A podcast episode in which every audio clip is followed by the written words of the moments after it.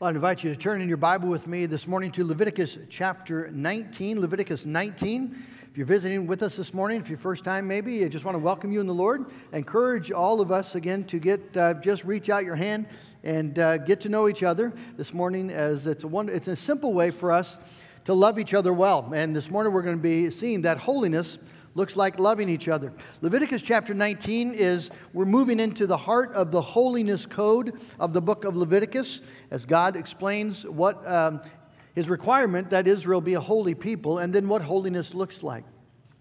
Let's give our attention to the reading of God's word, Leviticus chapter 19, and we'll read the entire chapter. And the Lord spoke to Moses, saying, Speak to all the congregation of the people of Israel and say to them, you shall be holy, for I, the Lord your God, am holy. Every one of you shall revere his mother and his father, and you shall keep my Sabbaths. I am the Lord your God. Do not turn to idols or make for yourself any gods of cast metal. I am the Lord your God. When you offer a sacrifice of peace offerings to the Lord, you shall offer it so that you may be accepted. It shall be eaten the same day you offer it or on the day after and anything left over until the third day shall be burned up with fire. If it is eaten at all on the third day, it is tainted. It will not be accepted, and everyone who eats it shall bear his iniquity, because he has profaned what is holy to the Lord, and that person shall be cut off from his people. When you reap the harvest of your land, you shall not reap your field right up to its edge, neither shall you gather the gleanings after your harvest. And you shall not strip your vineyard bare, neither shall you gather the fallen grapes of your vineyard you shall leave them for the poor and for the sojourner. I am the Lord your God. You shall not steal. You shall not deal falsely.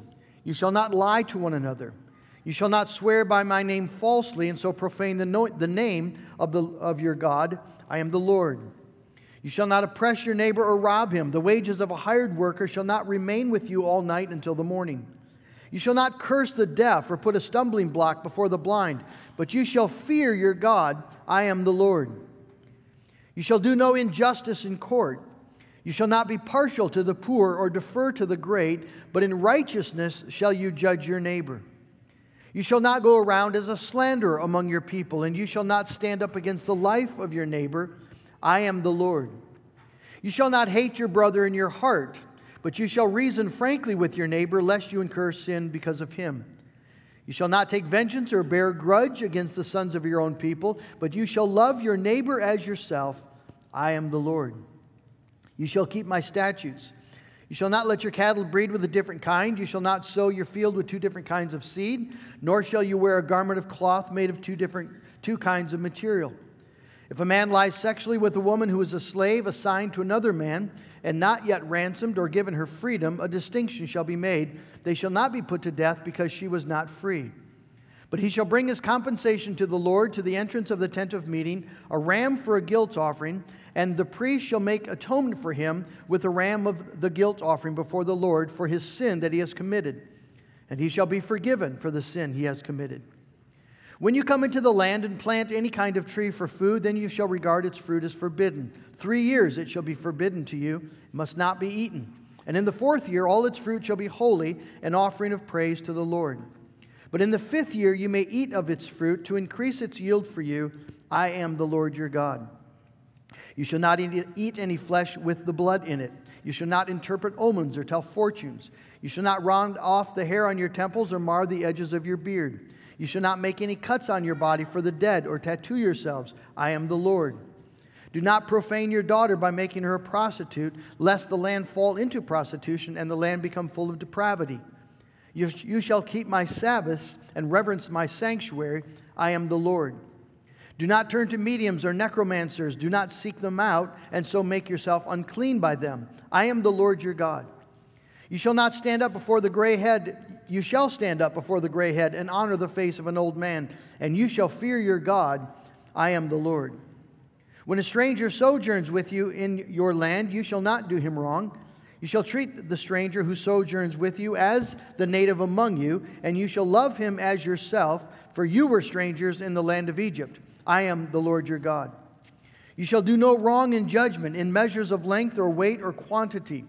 You shall have just balances, just weights, a just ephah, and a hin. I am the Lord your God who brought you out of the land of Egypt. And you shall observe all my statutes and all my rules and do them. I am the Lord. Let's ask the Lord to bless his word this morning. Oh, great God of highest heaven, we, Lord, we come to you, and now we ask that your Spirit would give us a hunger for your truth, your word, your, your ways. And I pray, Lord, that we would hear our Lord Jesus speaking to us this morning, calling us to follow after him. And we pray, Lord, you would bless this word by your Spirit. In Jesus' name, amen. Well, we are um, this morning moving into, as I said, the heart of the holiness code. So we're going to be talking about holiness. Um, holiness might not seem like a very uh, exciting topic to you. It might seem kind of heavy. It might seem uh, restrictive, uh, unappealing. Uh, sounds like religious duty. Um, but uh, the text here calls us not just to sort of a general idea of uh, or a discussion of the idea of holiness in a generic way, but uh, very specifically, are you a holy person? Are you a holy person? And how would you know if you are a holy person? What does holiness look like?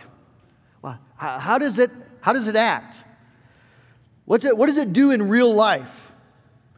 Uh, the Roman Catholic Church, of course, over the centuries has had a very simple uh, answer to that question. If the holy life looks like uh, joining the, the, uh, the clergy or the, or the monkery, you go, to, you go to a monastery, you, uh, you take on uh, the vows of poverty and vows of, of celibacy.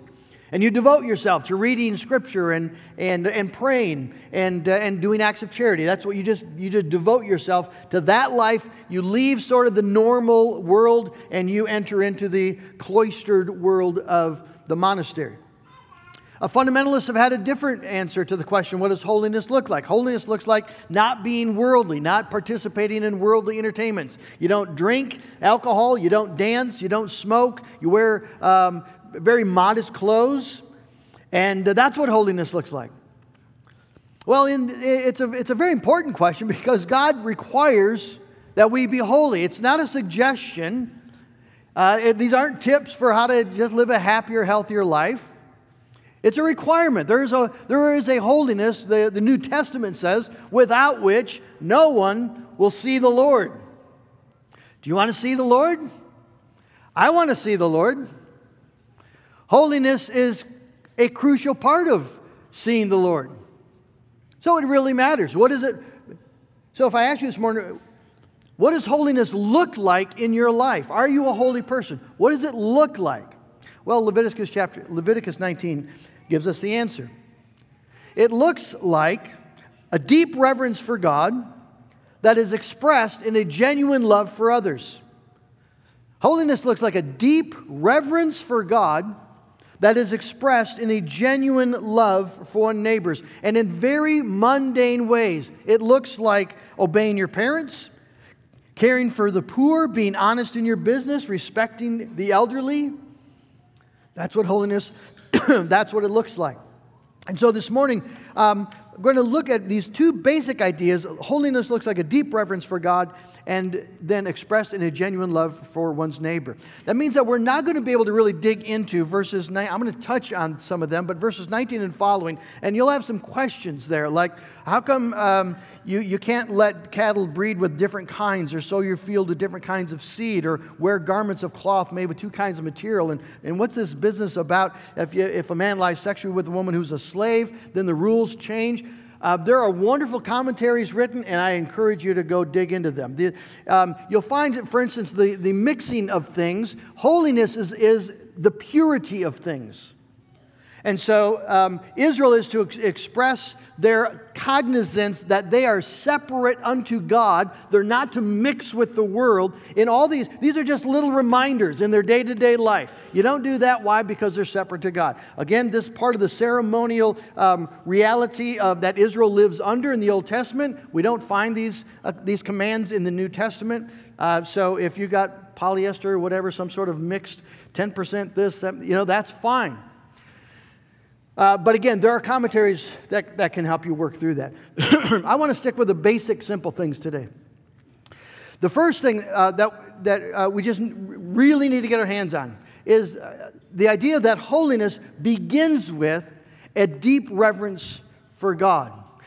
If holiness is just about going into the monastery, you don't really need a reverence for God for that. If it's just about what you put in your mouth or what you put in your body, you don't need a deep reverence for God. You just do the, you do the deed, whatever it is. But that's not biblical holiness. Biblical holiness starts with God. And so the text begins The Lord spoke to Moses, saying, Speak to all the congregation of the people of Israel, and say to them, You shall be holy, for I, the Lord your God, am holy. God makes a direct connection between his character and the character of his people. The reality of their God and his holy character, that is the irreplaceable foundation for all true holiness. And so the commands that we have in this chapter are organized by this reoccurring refrain I am the Lord, or I am the Lord your God. Notice it showed up over and over. Verse 3 Everyone shall revere his father and mother and keep my Sabbaths. I am the Lord your God. Don't turn to idols, verse 4, or make for yourself any god of cast metal. I am the Lord your God.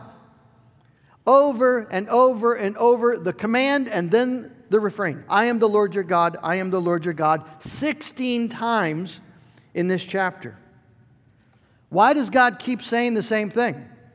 And the answer is because the only way that Israel is going to be able to live a life that is actually pleasing to the Lord is if they live a life that is deeply cognizant of the Lord.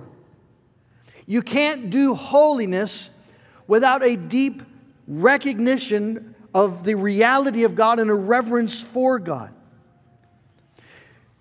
We live as normal people made in the image of God in the world that God has placed us in, we live with countless moral decisions uh, that we make throughout our life, but we make many, many moral decisions every single day. From the, from the time you get out of bed in the morning until the time that you climb back in, you've got decisions to make, moral decisions. Shall I spend time in God's Word and prayer this morning, or should I just waste some time checking up sports scores or looking uh, on uh, the internet? You know, just dive into my Facebook. That's a, that's a choice. Now, I'm not saying uh, looking at Facebook is a sin. I think some good arguments can be made for it, but I, I won't go there this morning. I'm just saying you got a choice to make, and, and it has moral ramifications. Will I respond in anger to an unkind comment by my spouse, or Will I cover it with grace and love? Got to make a decision. Will I give in to the temptation to look at sinful material online or, or, or to, uh, to say a word of gossip or slander um, to a friend? Or will I turn to Christ in faith and obedience? And you're making these decisions all day. Boys and girls, you're doing the same thing. You, shall you, you know, every day, boys and girls, you're faced with the question Shall I honor my mom and my dad? Not, not just in my actions, but in my attitudes. Shall I be kind to the unpopular kid? Shall I uh, obey my teacher? Shall I work hard at my homework? Shall I play fair with my friends? I mean, it's not even lunchtime, and you've made dozens of moral decisions. And the problem is, you see, the problem is we are hardwired to make the wrong decision every time. Our fallen disposition is to choose the wrong path. So, our native desire is to serve ourselves, to disobey authority, to take advantage of other people, to exalt ourselves and, and put other people down. That's nobody teaches you how to do that. And so, the only possible way that we're going to be able to actually make progress in a life that's pleasing to, the, to God, the only way you're going to be able to do things that you don't natively and naturally want to do is if you are aware of the reality of God. There's just not a different way. God wants his people to live day by day with this one overriding sense of the reality of God, the presence of God, the character of God, to, to live with this overriding sense of the truth that, that God loves me, God has claimed me, I belong to Him, He knows me, He cares for me, He sees me, and I'm going to answer to Him. I'm going to answer to Him. Uh, boys and girls, teenagers, you know, one of, the, one of the things that will break, it's hard to obey your parents, particularly when your parents it's astonishing how little they know. Uh, uh, right as you're 13, 14, 15, isn't it? it it's frustrating. You'll realize, of course, that they get much smarter as you get older. But it's very frustrating. But, but, but teenagers, I just want to appeal to you, as we're going to see, however you respond to your parents, we could just label it, you know, right or wrong. Let's just go a little deeper. However you respond to your parents, you will answer to God for that. That changes the discussion. You see, knowing God involves something that the Bible calls fear. You see it in our text twice, verse 14, and then again, I don't have it written down, but it is in verse 32. involves fear. That means a, a reverence for God, a, um, an awe of God, a love for God, and some fear. Good old fashioned English fear. So when God says in verse 14, You shall not curse the deaf or put a stumbling block before the blind, but you shall fear your God, I am the Lord. apparently, it was a, a common thing for people to make fun of the disabled. So if there was a deaf person, you could smile at them and you could cuss them, or, or you, could, you, could, um, you could walk by and, and, and, and curse them and, and then laugh about it because, of course, they can't hear you. You could say anything you want to them, they can't hear you. And if there's a blind person, you can put a little something in their way and then, and then laugh as that, as that blind person stumbles over what you put in your way. It is, it's great fun. And who, they don't know who did it, they can't see. And God says, You shall fear your God. I am the Lord.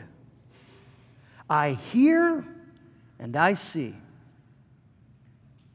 And you will answer to me. That's what he says. Well, that changes things. God expects his people to live with a certain reverent fear of God. Isaiah 8, verse 12, 13. Do not call conspiracy what this people calls conspiracy. That's a good word for today. Do not fear what they fear, nor be in dread. So stop being afraid of everything the world's afraid of. But the Lord of hosts, him you shall honor as holy. Let him be your fear, and let him be your dread. You want to fear something, God says? Here's something to fear your holy God. I was having um, breakfast with a friend this week, and he was uh, telling me about a conversation he's having with one of his friends, a man who professes to be a Christian, and, uh, and has decided that homosexuality is no big deal. And of course, that's happening more and more in our age. And uh, my friend said, I gave him a copy of Kevin DeYoung's book, uh, What the Bible Actually Teaches, or really teaches about homosexuality. I think it's the best book on the topic. But then my, my friend said something that's very profound and true. He said, I think I should be giving this guy, uh, or the book that I should give this guy is Terry Johnson's book on the attributes of God. You see, I think that's, that's very true. Without a deep cognizance of the presence and the character of God, without a reverent fear of God as God, every debate about what constitutes appropriate moral behavior is just a debate and people will feel free to disagree with you, and they'll feel free to disagree with Scripture. They'll, they'll have some question well, does it really mean that? Or if you look at the Hebrew or you look at the Greek, it actually suggests maybe it means that, and, and, and, the, and the conversation just goes round and round. But when God appears, when God is seen and known as awesome and terrifying and infinitely good and, and unspeakably precious, and I owe him my life, you see, that changes the conversation. When God is small in people's minds, they chip away at His word with these, with these uh, questions. Does it really say that? Does God really care about that? I mean, come on. In, in the world that we live in, with all that's going on in this world, God, does He really care about who do you go to bed with? Is He really concerned about my, you know, your, your anger, my anger, my, my pride, my lust, is it, is it really that big a deal? You see, those are the questions that even if they're not asked, that's what's on the table. But when God is when God is feared, when God is reverenced, you don't come to his word that way. You don't approach life that way. You don't ask those kinds of questions. Did he really say? You don't ask it. You tremble at his word, right? God says, I live in a high and a holy place, but also with him who is contrite, humble, and trembles at my word. And so the question to ask to, to your friend maybe who's, who's asking all these, these flippant questions about the Bible is why don't you tremble at God? Don't you, don't you know God? Don't you have any fear of God? And of course, the same question to ask ourselves why do we dismiss our sins so tritely? You know, we call it our personality. God doesn't call it your personality, He calls it your wickedness. You see, we'll never take sin seriously. We'll never take obedience seriously. We won't even take the Bible seriously until we take God seriously. Holiness begins with a day to day cognizance of the reality of the presence and the character of God. And so, one of the very best prayers you can be praying for yourself and for your family, for your loved ones, is God, show me your glory. Help me to see the truth about who you are and what you are like, and give me the grace to tremble. That's where holiness begins. Well, what does it look like lived out? Well, in verses 3 and following, so 3 through 10, we have a series of religious duties. I'm not going to take a lot of time here. Just notice uh, keep the Sabbath, don't turn to idols. The, the, the, Hebrew here means these empty, nothing things. That's what idols are. Uh, there's rules about peace offering, verses 5 through 8. Notice the first command revere your mother and your father. Notice, boys and girls, it says mom first.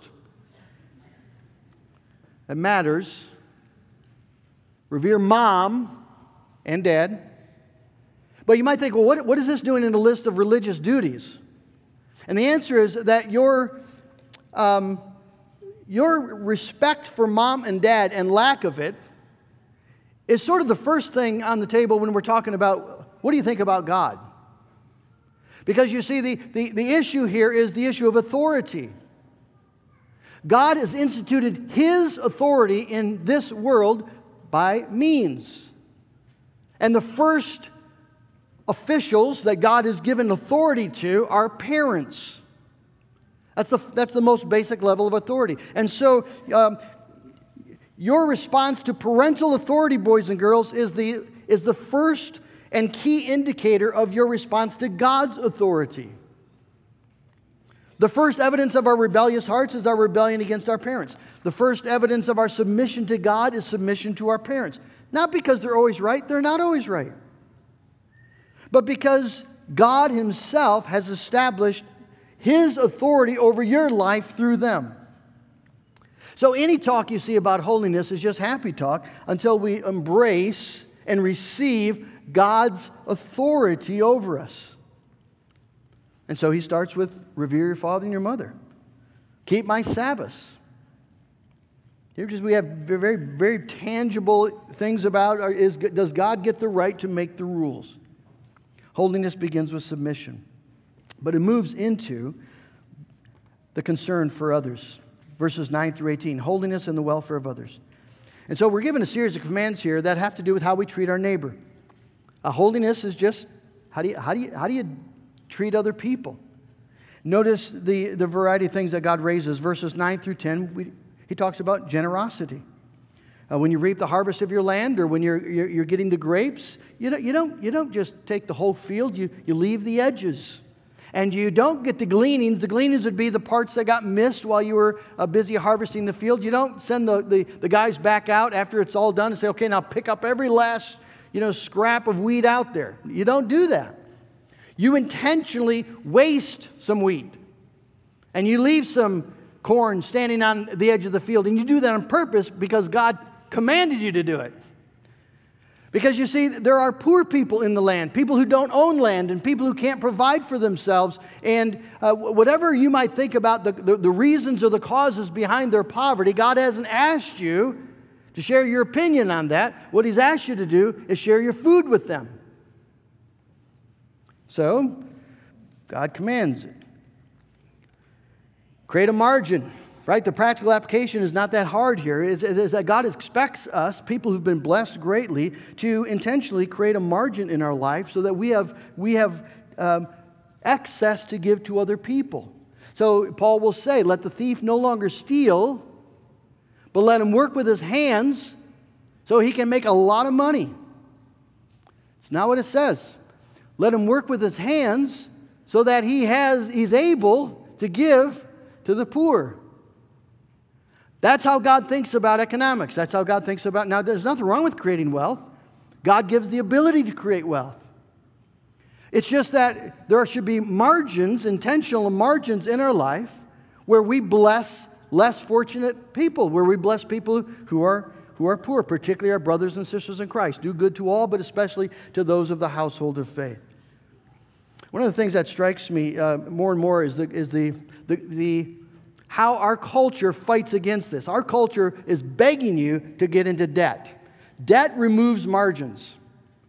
You don't have margins because you got you to pay the bills. And so we got to resist the, the, the, the, constant press of our culture to just to consume. And you can get low monthly payments and it's going to be great. You can have it now, pay it off later. Well, you can do that. You, you just can't do that and do this. Right? If, if you have no margin in your life, in your finances. Now, again, you can, maybe you're the poor. You, you got to deal with that before the Lord. Most of us have the capacity for some margins that we leave and we intentionally share with others. I, I, I, you think about the world we live in and the things that we know today and the people that are suffering, our brothers and sisters in Christ in other parts of the world, in Syria, in Ethiopia, in Libya, uh, Nigeria, um, Afghanistan. I, I mean, it's, the need is incredible. And I think it'd be wonderful for us to prayerfully think about how could we engage the needs of our international brothers and sisters. But there's needs right in front of us. We have young couples struggling to pay their Christian school tuition, single parents who are struggling to make ends meet. Where are you intentionally allocating financial resources to share with people in need? Holiness, friends, looks like intentional generosity. See, it's not rocket science. It just looks like intentional generosity. Happy, glad, leaving the margins, leaving the gleanings, blessing those in need with the blessings God's given to us. Holiness, secondly, looks like honesty, verse 11 through 12. You shall not steal, you shall not deal falsely, you shall not lie to one another, you shall not swear by my name falsely and so profane the name of your God. I am the Lord. God takes lying very seriously. There are six things, even seven, the Lord hates. And a lying tongue is right there in the list. He hates lies because, of course, he's the God of truth. Honesty is a pretty simple concept. Boys and girls, honesty means you tell the truth. Big boys and girls, honesty means you live in the truth, right? In your speech and in your actions and in your business dealings. You, um, you, you, you, are, you have integrity in your life and in your relationships. There's, there's a very practical illustration of this, verses 35 and 36. You shall do no wrong in judgment, in measures of length or weight or quantity. You shall have just balances, just weights, a just ephah and a just hin. I am the Lord your God who brought you out of the land of Egypt. You don't cheat. You don't take what isn't yours. We, uh, Joanne and I had an interesting experience uh, a couple weeks ago. Um, uh, we were coming around the bend here on Clyde Park, and um, from Gezon Parkway, and right in front of the, the hotel there, um, we're driving by and noticed what looked like Monopoly Bunny along the side of the road. And so um, we, uh, honey, stop. So we stop and we get out, and there's $100 bills laying everywhere. Nice, brand, crisp, beautiful, $100 bills. $3,400 worth of, of, of uh, and, and a wallet was, was there, some, some 19 year old kid from Miami, Florida uh, I'm like, what is this kid doing the $1,900 with $3,400 in his pocket? So we start thinking about which cruise line do you think we should go on? Uh, that was very short. and then uh, we called the police. And so the police come over and, um, and, and we give them the money. And the guy just says, um, Most people wouldn't have done this. And I said, Well, I'm a pastor, I, I have to. but I said, It doesn't belong to me. I mean, that's ultimately, it's, it's not my money. Um, isn't it a sad commentary in our society that most people would, would not just care about that? Uh, isn't that sad commentary about our own hearts? Holiness looks like honesty. And, um, and, and, honesty in what we say. It's keeping our word. A, a friend uh, uh, rebuked me a while back for saying yes and then just failing to do it. Well, that's, that's not integrity. Uh, we need to be honest through and through our whole life to live in integrity and, and to live integrity um, with how we treat people specifically, what we say to them, and, and, and how we engage them, how we do our business. Integrity. God sees. You see, I am the Lord your God. He knows how you're doing your business, He knows how you're paying your workers, He, he knows what you're doing with the IRS. He knows all of it. That's what holiness looks like. Good question to ask is where am I falling short in my life of holy honesty? Justice. Justice, uh, both economically and in the courts. I'll keep moving along here. You shall not oppress your neighbor or rob him, verse 13. The wages of a hired worker shall not remain with you all night until the morning. Uh, oppression and robbery uh, refer to taking what doesn't belong to you, it belongs to other people. And so, this wage earner, these would be people who work literally day by day and they get paid every day their denarius. And, uh, and they're dependent upon it. And so the man goes to work for you that day. You don't say, well, come back tomorrow morning, I'll pay you. No, no, no. That's his money. He earned it. You owe it to him. You give it to him. It belongs to him. Now, justice matters. Justice is an issue, of course, that we are in the, na- uh, uh, in the nation, in the church. There's a, a huge controversy going on about what is called social justice. And I just want to say a couple things very quickly. First of all, in our concern about unbiblical categories that are out there in what is now called social justice, uh, and if you want a great book on this, Thaddeus Williams' book, uh, Confronting Injustice Without Compromising Truth, I think is, is the best thing I've seen. It's just fantastic. Thaddeus Williams, Confronting Injustice Without Compromising Truth. And one of the points he makes in there is that the only reason we should care about unbiblical categories is because we really care about justice. God doesn't recommend we do justice. What does the Lord require of you? But to do justice. We, we need to be people who are shining like bright stars in the universe because of our concern for justice. And that is uh, giving to people what is their due, giving to God what is his due. And that's going to be evident, for instance, in the courtroom, for, uh, verse 15. You shall do no injustice in court. You shall not be partial to the poor or defer to the great, but in righteousness shall you judge your neighbor. Uh, that's a verse that, that goes into direct conflict uh, with, with the social justice um, discussion in our culture today. God, in those days, you don't, there's no official legal system. In those days, you have the elders of the tribe who sit and adjudicate cases. These would be people you know, and they, they very might, they might, they will know, they'll know you or they'll know your family.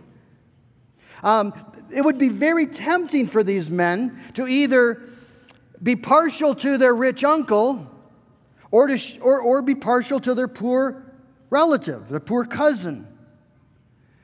So it's, it's, it's, you can only imagine how tempting that would be, but God will have none of it. He says, No, you don't show um, partiality to the poor or to the great. You do justice. Before God, you do righteousness. So people will say, well, God always takes the side of the poor. Well, no, God always takes the side of justice first, and God also has a great compassion for the poor. But he takes the side of justice in, in matters of, of justice, in matters of court. That's what the scripture tells us. Um, and this, this doing justice, again, I think this is a huge area of, of where we can be more thoughtful and discerning. But let's begin with the very practical do, do justice. One, one practical application of this, verse 16 you shall not go around as a slanderer among your people. Slander is an act of violence. Notice it's, it's put in that context. Don't stand up against the life of your neighbor. Slander is murdering someone's reputation. That is, that's injustice. And you don't get to say, yeah, but, right? I have reasons. Slander is slander, and God says, You shall not do it. I am the Lord. You don't do it. It's injustice. Holiness looks like integrity, then not only in your words and your actions, but also in your attitude. And just briefly notice, you don't even get to uh, have a grudge against your brother in your heart. It's not integrity. If you got a problem with your brother, what does God say to do about it? Well, there's a couple things you can do. You can cover it with love, or you can go talk to your brother. The text here says, Go speak frankly to your brother. That's Matthew 18. You don't get to be uh, cold in your heart. Smile with your face. Hi, how are you? Good to see you. Man, it's just great. Yeah. Good. And then you get in the car and say, I cannot believe that person. It, that's not integrity. God knows, God sees, God's the Lord. See, friends, holiness looks like loving your neighbor as yourself. You shall love your neighbor as yourself. I am the Lord. That's what holiness looks like. That's a text Jesus repeats over and over in the Gospels. We find it in the book of Romans, Galatians, James. It is the essence of the Christian ethic. Love the Lord your God with all your heart and soul and strength, and you love your neighbor as yourself.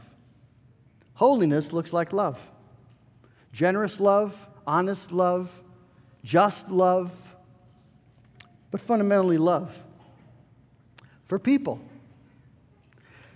So, how do we grow in that? And we'll wrap up. How do you do that?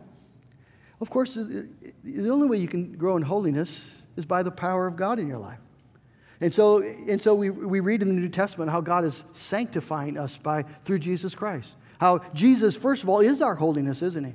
He's our righteousness, holiness, and redemption. Jesus, uh, and when you come to Christ confessing your sin and all the ways that you've offended a holy God but by your sin, and you come to Jesus Christ confessing your sin, He is faithful and just to cleanse you of all unrighteousness and to robe you in His beautiful righteousness. Jesus is your holiness. And, and, and because Jesus is your holiness, having brought us out of, right, bondage, for Israel is out of Egypt. For us, it's, well, Egypt was just a picture. He's brought us out of our bondage to death and sin. And because He is our Lord, our Savior, and our God, because He's rescued us, we're called to live holy lives. Jesus is our Lord. Jesus gets to be, He's the boss. He calls the shots, He's the authority. He provides for us daily. He promises to take us into a, a, an eternal land of, of joy and blessing in His presence. How could we not obey him and follow him? Right? And so, and so holiness looks like living in the light of all that God has done for you in Jesus Christ. As Paul will say in Colossians chapter 3, verse 12, put on then as God's chosen ones, holy and beloved. Holy and beloved. God names you, friends, as his children, holy and beloved, set apart, called to be saints, and beloved Put on then compassionate hearts. Put on kindness. Put on humility. Put on meekness and patience, bearing with one another. And if you have a complaint against another, forgiving each other, as the Lord has forgiven you, so you also must forgive. And over all these, put on love, which binds everything together in perfect harmony. I want to just press that home just very briefly. What's your marriage look like? What's your marriage look like? Does this define it? Are you living in holiness? The way you talk to your spouse? The way you respond to your spouse? The way you think about your spouse? Isn't it true that if you and your spouse would confess your sin and, and accept this, the rule of God in your life and, and, and beg for the power of God in your life at the cross and then, and then prayed this isn't it true that any marriage could be healed by that and restored by that? And isn't it true that if you refuse to do that, you're saying something about your relationship with God? This isn't happy talk. God is God. And God speaks to you, His people. And He speaks to me. And He says, Be holy for I, the Lord your God, am holy. May God grant it. Amen. Father in heaven, you know our life. You know, Lord, all the ways we resist your rule, all the ways we ignore your grace and kindness to us. And we confess it as sin. And Lord, we, we pray that you would make us holy people. If holiness looks like generosity and kindness and compassion and forgiveness and justice, honesty, integrity, God, we, we, we want to be people marked by those traits.